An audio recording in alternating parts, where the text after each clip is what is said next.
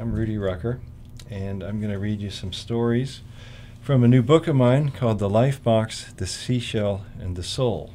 And although this is a nonfiction book, I thought it would be interesting to write a little science fiction thought experiment to introduce each chapter. And this first one is called Lucky Number. The first Sunday in October, Doug Cardano drove in for an extra day's work at Giga Games. Crunch time. The Nimrods in marketing had committed to shipping a virtual reality golf game in time for the holiday season. New Golf. It was supposed to have five 18 hole courses, all of them new, all of them landscaped by Doug. He exited Route 101 and crossed the low overpass over the train tracks, heading toward the gleaming Giga Games complex beside the San Francisco Bay. A long freight train was passing. Growing up, Doug had always liked trains. In fact, he dreamed of being a hobo or an artist for a game company. He hadn't known about crunch time. Just to postpone the start of his long beige workday, he pulled over and got out to watch the cars clank past boxcars, tankers, reefers, flat cars. Many of them bore graffiti Doug lit a cigarette, his first of the day, always the best one, and spotted a row of twelve spray painted numbers on a dusty red boxcar, the digits arranged in pairs 1 1 3 5 1 7 0 3 2 6 5 4. Super Lotto, thought Doug, and wrote them on his cardboard box of cigarettes.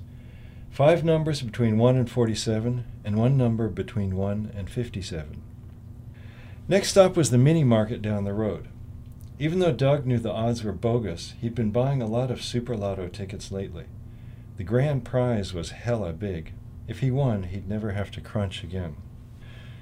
The rest of the team trickled into the office about the same time as Doug. A new bug had broken one of the overnight builds, and Van, the lead coder, had to fix that. Meanwhile, Doug got down to the trees and bushes for course number four.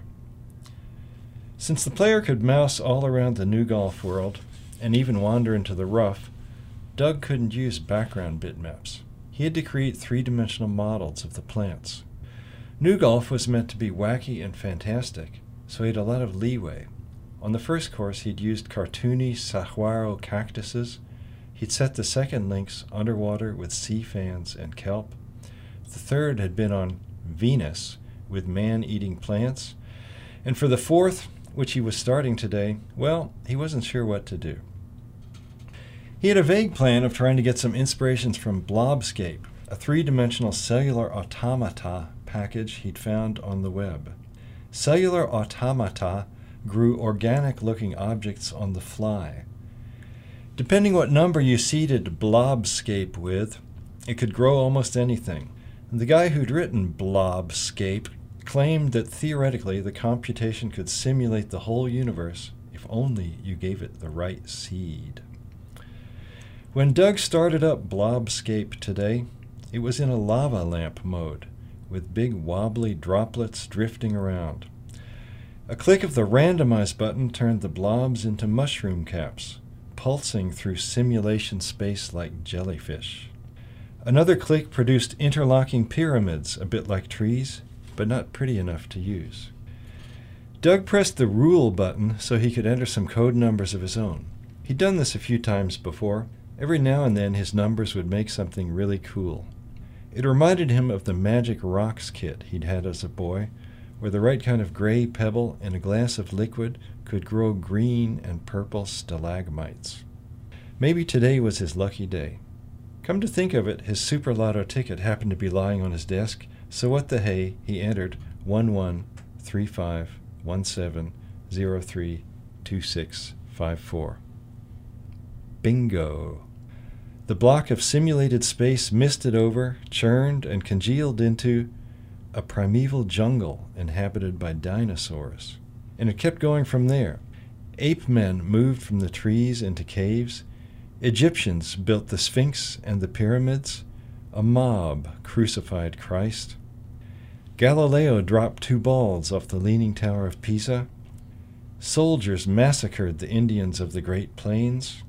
Flappers and bootleggers danced the jitterbug, hippies handed out daisies, computers multiplied like bacilli.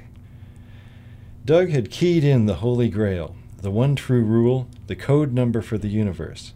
Sitting there grinning, it occurred to him that if he wrote those 12 lucky digits in reverse order, they'd work as a phone number plus extension.